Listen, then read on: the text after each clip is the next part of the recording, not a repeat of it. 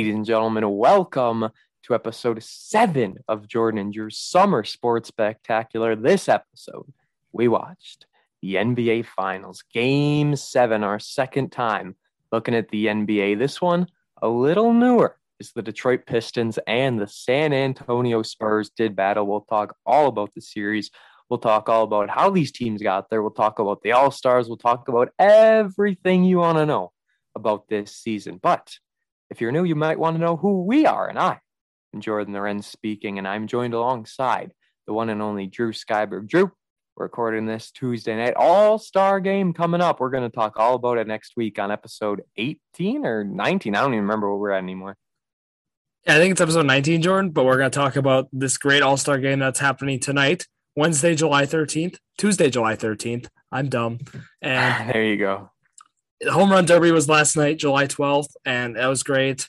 But we're talking the we're talking 2005 basketball today, and we watched a pretty good game. It, it was all right. Um, game yeah. seven of a finals, so it doesn't get any better than that. But besides right. the score, the score being a little low. I mean, certainly not what I guess uh, not what we're accustomed to nowadays. Final score, we will read it once we get there. Also, the Detroit Pistons had themselves an old school logo. I mean, there's just some old stuff here, and 2005, we were about three, four years old at the time of the game. So let's get right into the season, right? The 2004 2005 NBA season went from November 2nd to April 20th, with playoffs concluding on June 6th, obviously, or on June 23rd, I should say, as this went all seven games. So it went all the way until the end of June. Now we're in the middle of July, but this was a totally different season with COVID and then they started in December. I mean, things are still pushed back, but we'll get back to normal eventually. Back in the day, there were 82 games, 30 teams, and the NBA made its return to Charlotte as the Charlotte Bobcats became the league's 30th franchise at the time. Obviously, we know they're not the Charlotte Bobcats anymore. They are now the New Orleans. They went to New Orleans where they were the Hornets, and then now they're the Pelicans. Blah blah blah. A lot of stuff though back then. The Bobcats making their debut. And Michael Jordan, he had a say with them, right? Didn't he? Yeah, he was, he was the owner of that. Like he was kind of what brought that team to Charlotte, basically. That's good. I mean, hey, we like 30 teams, nice even round number. NHL is finally getting back to it. After they had Vegas, they were at odd, and now we got the Kraken who are going to make it even. So that is that. It also says this season was the first year of the NBA's new divisional alignment, separating the league into six divisions of five teams. So that is very interesting. We will talk about the standings as we get there. Moving down, prior to the start of the season, Shaquille O'Neal was traded to the Miami Heat. So that's pretty big going into the season. He made the All NBA first team, I believe. So we'll take a look at that. And the next one's huge. During the offseason, the Phoenix Suns signed unrestricted free agent Steve Nash. Steve Nash, the MVP of this season. We'll talk about it when we get to awards, but that is huge. They sign him, ends up winning the MVP. Unreal. The Grizzlies played their first game at the FedEx Forum. The Bulls made their first appearance in the playoffs since 1998, so a seven year drought for them. The Wizards made their first appearance in the playoffs since the team changed names in 97 98 season. So long things here, but then Timberwolves did not make an appearance in the playoffs, starting a 13 year playoff drought. So that's pretty big. You got two teams who are making the playoffs, and then you got one team who really, really suffered. I mean, those Timberwolves drew for a long, long time. They didn't have anyone good. Yeah, it's been a tough, tough time for them. I mean, since Kevin Garnett basically is really when when they were relevant. So looking back here now, even too. Yeah, exactly. Al, real quick, it made me think of Kevin Love. Team USA dropping these exhibition games. What is going on? It's just a disaster right now for Team USA. They can't close out games. They can't play good defense. And uh, Coach Popovich, who we also saw at this game, has some tough work. Yes. Yeah, he's got his. I think they have five exhibitions, right? Something like that. Yeah. I think I saw five. Maybe it's four. I don't know. Five seemed like a lot, but they got to work they got to get these kinks worked out. I mean, this is terrible. First, you see them losing once, you're like, okay, whatever, it's the first game. But then to lose twice, that is not good at all. So let's look at the standings here. Conference standings. We know there's the Eastern and the Western. The Celtics sat atop the Atlantic by two games over the 76ers. Pistons, seven games ahead of the Bulls. So not really too close in the Central Division. Our Milwaukee Bucks, 30 and 52 on the year. So just one of those terrible seasons. They were 24 games behind. Oh, listen to this, Drew. On the road, they were 7 and 34. Yikes, that is not good.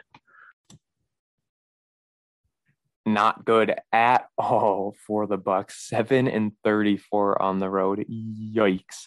So, Southeast Division, 59 and 23. Heat were 14 games ahead of the Wizards. And listen to this the Atlanta Hawks, 13 and 69 on the year. How much worse can it get? That's like the 76ers from a few years ago, Jordan, where they had that long losing streak. That reminds me of this team. Yeah, that 46 games back from the Heat. That is just crazy. So then you got the Western Conference, the Supersonics on top, 52 and 30 was their record. Nuggets three games behind. How long were the Supersonics around? I feel like it's not too long yet after this. Yeah, till 2007 is when they then went to like 2007, I think, or 2008 was when they went to Oklahoma City. So basically, two three years after this. So at least they're sitting up top pretty for there. Phoenix Suns leading the Pacific Division by 12 games.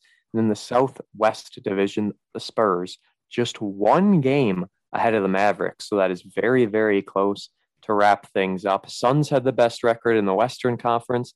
Heat had the best record in the Eastern Conference. And we know neither of those teams made it to the NBA Finals. But first, before we get there, the All Star game. Drew, tell us all about it. This was the All Star game on February 20th, 2005. East and West, who we got in it? So I'm going to read some of the names like I always do. We got the starters for the Western Conference. Tracy McGrady, Kobe Bryant, Kevin Garnett, Tim Duncan, and Yao Ming. What a legend. That's quite the group. They got a lot of height on that team. When you have Kevin Garnett as your second forward, that is kind of crazy, Jordan. Oh, as oh, yeah. A- Kevin Garnett, Tim Duncan, Yao Ming. Unreal. And I find it interesting because this one shows how many votes they got and Yao Ming blew everyone out of the water for the Western Conference when it comes to the starters. Yeah, he was for sure a fan favorite, Jordan. And then some of the reserves, Ray Allen of the Supersonics, Manu Ginobili, who we saw in this game, and like Steve Nash didn't even start, and he he actually won some awards this year. And then uh, Shawn Marion, Dirk Nowitzki, and Amar'e Stoudemire. So a lot of Suns there. And then the, for the Eastern Conference All Stars, their starters, Allen Iverson, Vince Carter, LeBron James's first All Star game, Grant Hill, and at center, Shaquille O'Neal.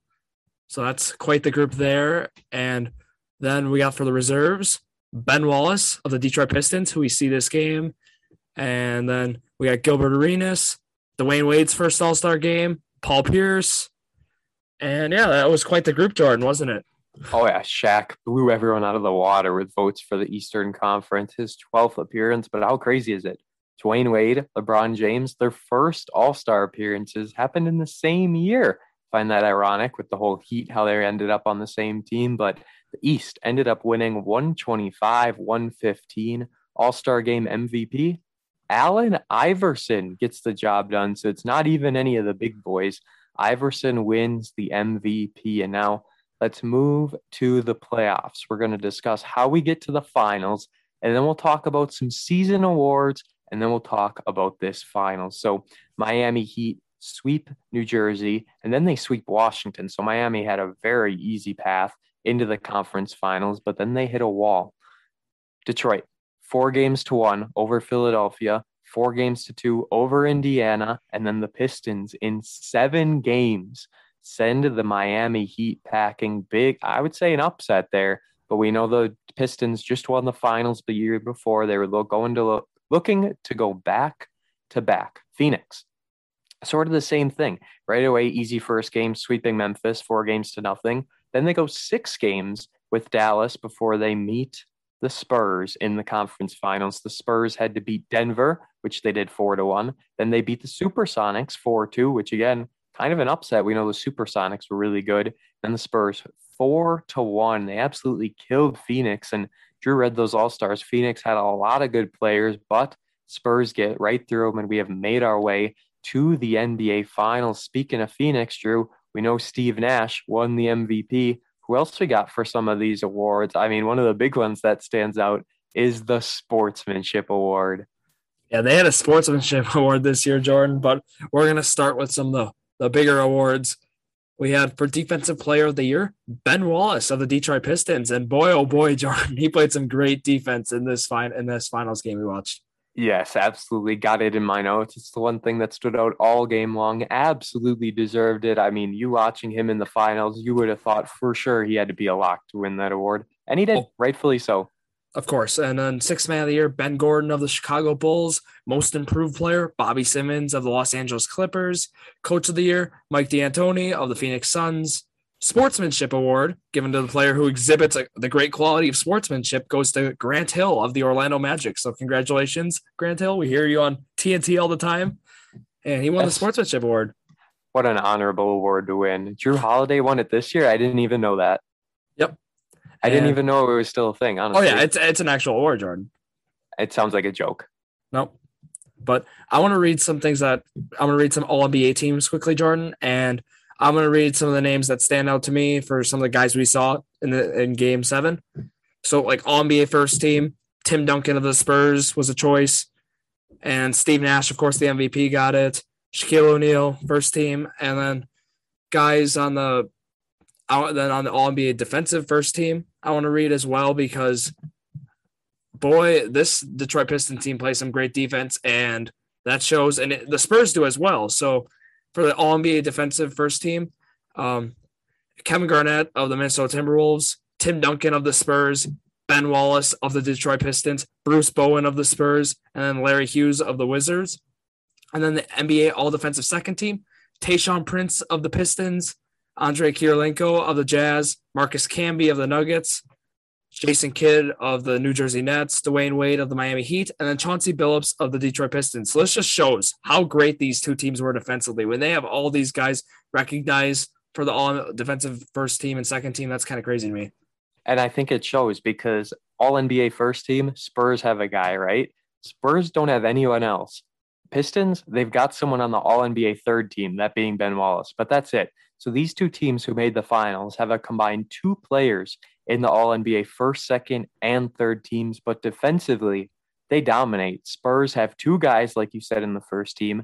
Pistons have one. Then the Pistons have two guys in the All NBA defensive second team. So Pistons have three of the top, what is that, 10, 12 guys for defense. I mean, that is absolutely crazy. And it showed in game seven. Are you ready to get to these finals? Let's get to the finals, Jordan. So it all starts, right? Game one. How did these two teams fare right out of the gate? Well, let me tell you, none of these games were close, and they mentioned it on commentary. They had a blowout, a blowout, a blowout, a blowout, then a classic, they said, then a really good game, and then the finals. So, game one, Spurs, 84 69, get the job done. And I think that score is telling of what we got in game seven. Very low scoring. Imagine putting up only 69 points in the NBA Finals. Game two, 97 76. Spurs get the job done. I feel like at this point, people are starting to think Spurs in four. I mean, they're going to sweep, no problem. But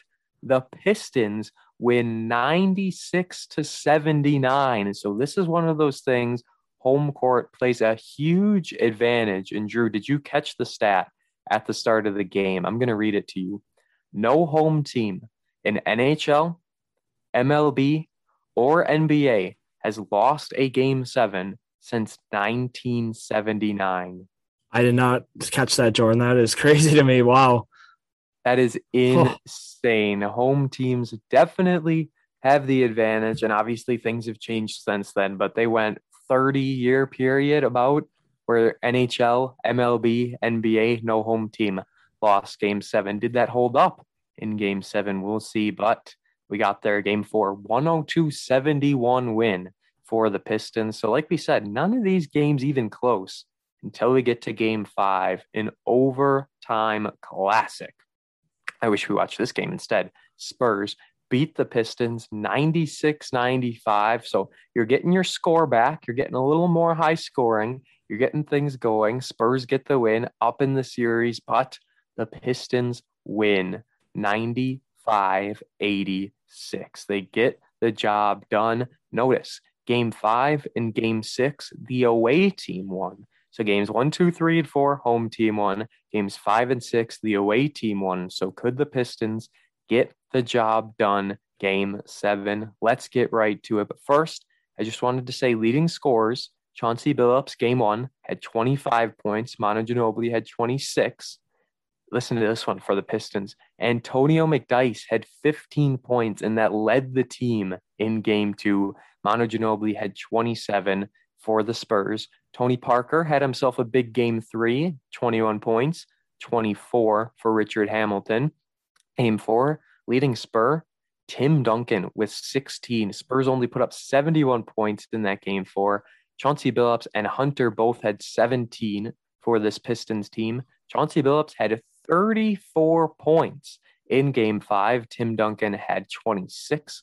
Richard Hamilton led the way for the Pistons game six with 23. And then Tim Duncan, Manu Ginobili each had 21 points. So, Drew, what are we thinking about these rosters before we get into the game? I mean, we know a lot of the main guys, but scoring wise, Pistons kind of in trouble. Spurs, they've got themselves a big three of sorts.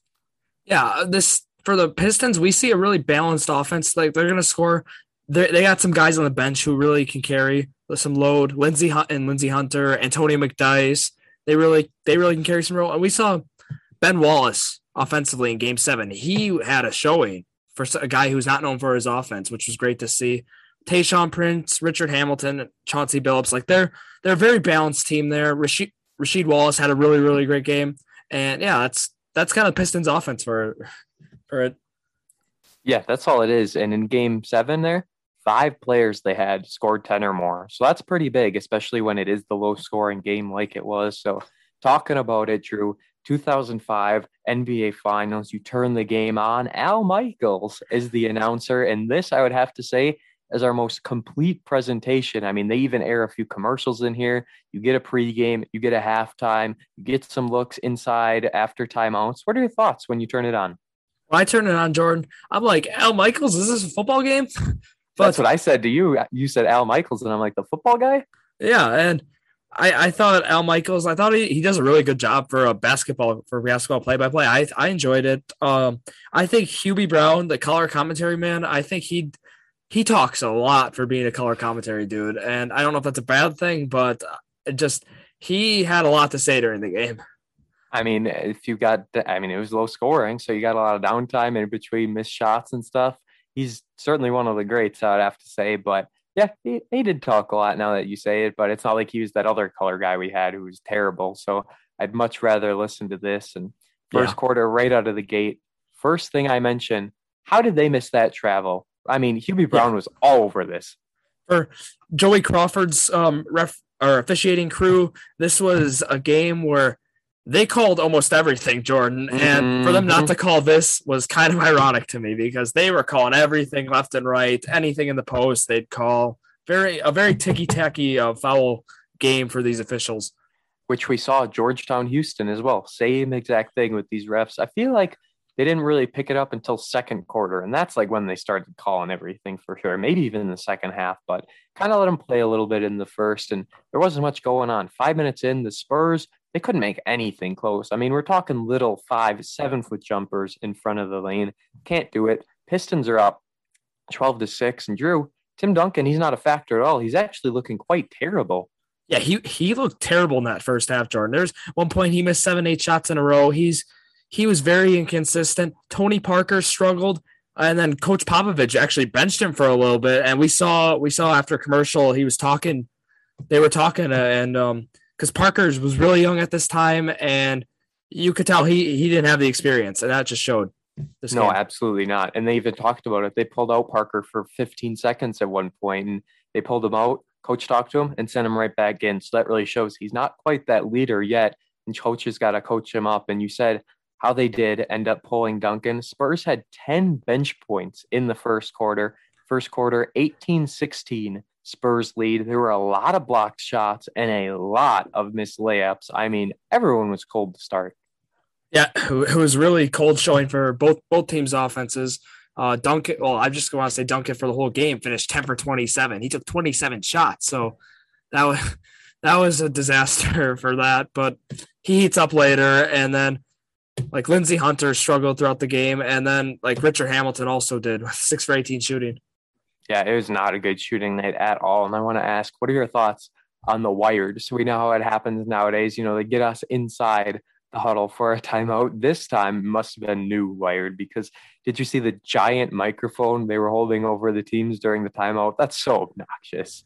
Yeah, they were really trying to get the um, get the audience at home like more involved to see what's going on. And just another thing with talking about technology and stuff. No replay, Jordan. In 2005, there's still no replay, and they could have used replay for like the, some calls throughout the game. Oh yeah, for sure. Especially down the stretch. I mean, using them. It's not like there was one big thing they missed or anything, but still, it's just crazy seeing how much the game has transformed and improved, I guess. But the, length of the games haven't improved. I mean, some games final two minutes take 25 minutes because of everything. But end of the first quarter, as I said, Spurs lead 18 to 16. Ben Wallace is really showing on defense right out of the gate. Manu Ginobili and Chauncey Billups both have two fouls so that's something to note. In the second quarter, I really didn't have much to say about this at all. They're tied at 25, a little bit halfway through, and that's it. It was a pretty non eventful second quarter. It, it really wasn't, Jordan. Duncan still had didn't have it going, but one guy who did really have it going was Antonio McDyess off the bench for the for the Pistons. He, I mean, he ended up getting a, a little screwed over by some of the officiating because he, he had four fouls. He had to sit some time, and they, they could have really used him in the game. Absolutely. It's and it's in the third quarter. It's in my notes how Wallace and McDyess both have four fouls, which is huge. Good to note. Here's our stat of the week. The Pistons lead 39-38 at the half. That is the all-time low in points scored in the first half for a game of this magnitude. I mean, it's crazy so low scoring that you'll see as a first quarter score now in some games, but that's where we're at heading in to the third quarter. And basically, instantly when the quarter starts, Wallace gets his fourth foul, and this is a no go for the Pistons. It really is is a bad situation for the Pistons, Jordan, because now with Wallace out and then McDyess gets his fourth, and then what happens is Tayshaun Prince is the guy who is on Tim Duncan, and when this happens, Jordan, this I think this is the biggest turning point in this game. Absolutely. Tim Duncan now finally I don't know if he got his confidence or something with the mismatch, but he finally started to get going. Spurs eventually picked things up.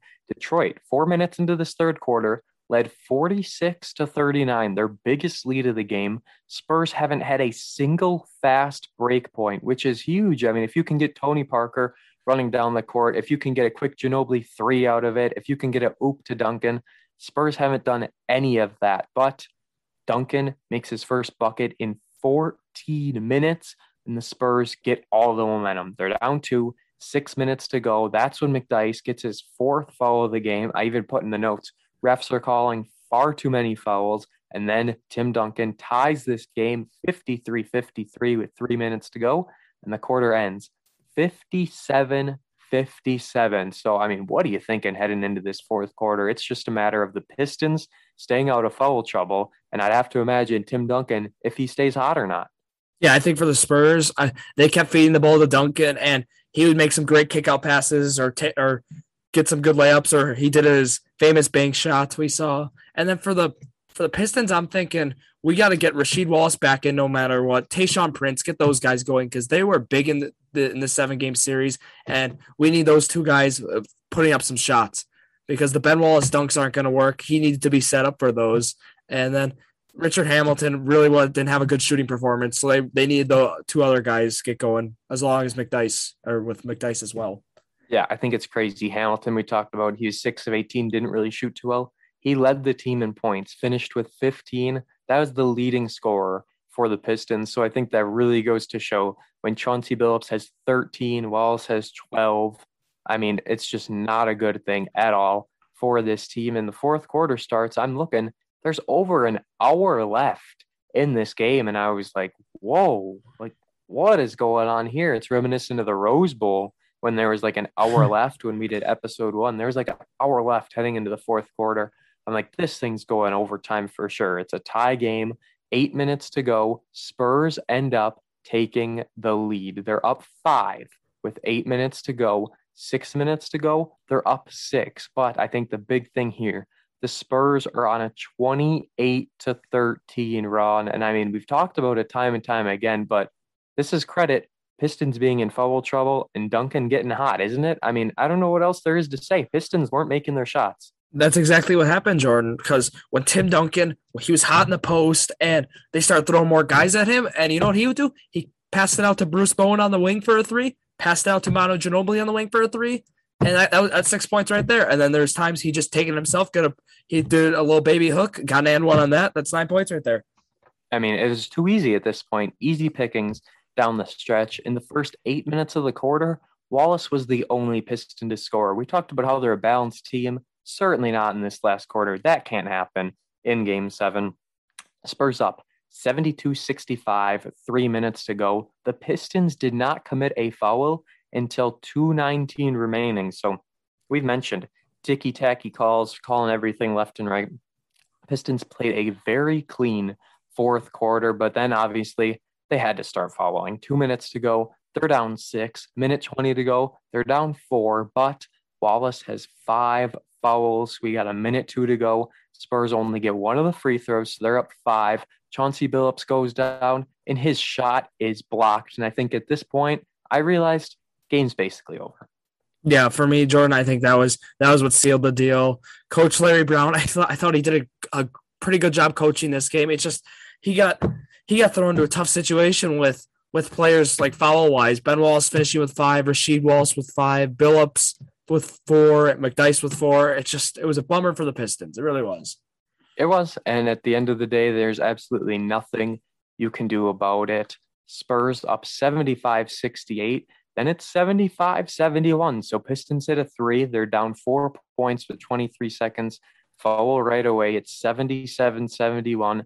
Pistons use their final timeout of the game and then turn the ball over. They're down six, 20 seconds to go. This is a costly, costly turnover. And that was basically all she wrote. They couldn't get back into things. The final 81 74. The San Antonio Spurs have won the NBA Finals, stopping the Pistons from going back to back. We mentioned the Pistons and their points. As for the Spurs, 25 on the night for Tim Duncan. And it's the old saying doesn't matter how you start, it's how you finish. And Tim Duncan put the team on his back. Manu Ginobili had 23 points. Robert Horry, 15 points. He was a plus 17 on the court in the game. So can you explain the plus minus stat a little bit if people aren't familiar? Yeah. So what plus minus is basically, Jordan, is when a player's on the court, it's kind of like how how much the team like it's the net rating of how much your team scores versus how much your team gives up. For example, like if your team like if they give up six points when you're in, it's a minus six basically, and then the next time you're in, plus they you score like they score go up ten points, and then it, it, you subtract it and you get like a plus four. So it's basically just it's how like war basically for baseball. Kind of, yeah. In so, a way. In That's an easy way to explain it, I guess. But yeah, yeah. I just want to give that example. And yeah, Jordan, talk about Robert Horry. He he makes some big shots. He's always been a big game player. He's got like seven rings. He made some. He played in the last game seven in '94 with the Rockets. So that was a fun fact. And yeah, he just he just makes big shots and he also makes smart shots. He was only four of seven from the field and then two of four from threes. So he's not throwing all these things up like 27 shots like Tim Duncan. He picks his shots very, very well. Five of six from the line. I mean, Spurs, you want to talk about free throw shooting. Duncan was five of six, Ginobili five of five, and Horry five of six as well. So shooting very, very well. Only other player to shoot a free throw, Tony Parker, who is one of two, and you can't really ask much more than that. And that's our game 81 74 win for the Spurs. I did see something as well. This was the first time they put the Larry O'Brien trophy on the court. You could see it behind the Spurs logo. I thought it looked nice. It was beautiful touch. And that's it for the game. Anything else to say about it?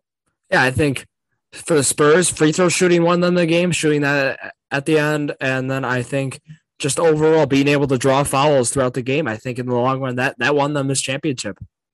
I definitely think there were a lot of factors, as we said. If these, I mean, think of how different this game could have been if these refs weren't as ticky tacky and some Pistons weren't in foul trouble. You never know. how things would have turned out, but that does it for this game. Game seven, real quick stat leaders for the season Allen Iverson, 30.7 points a game.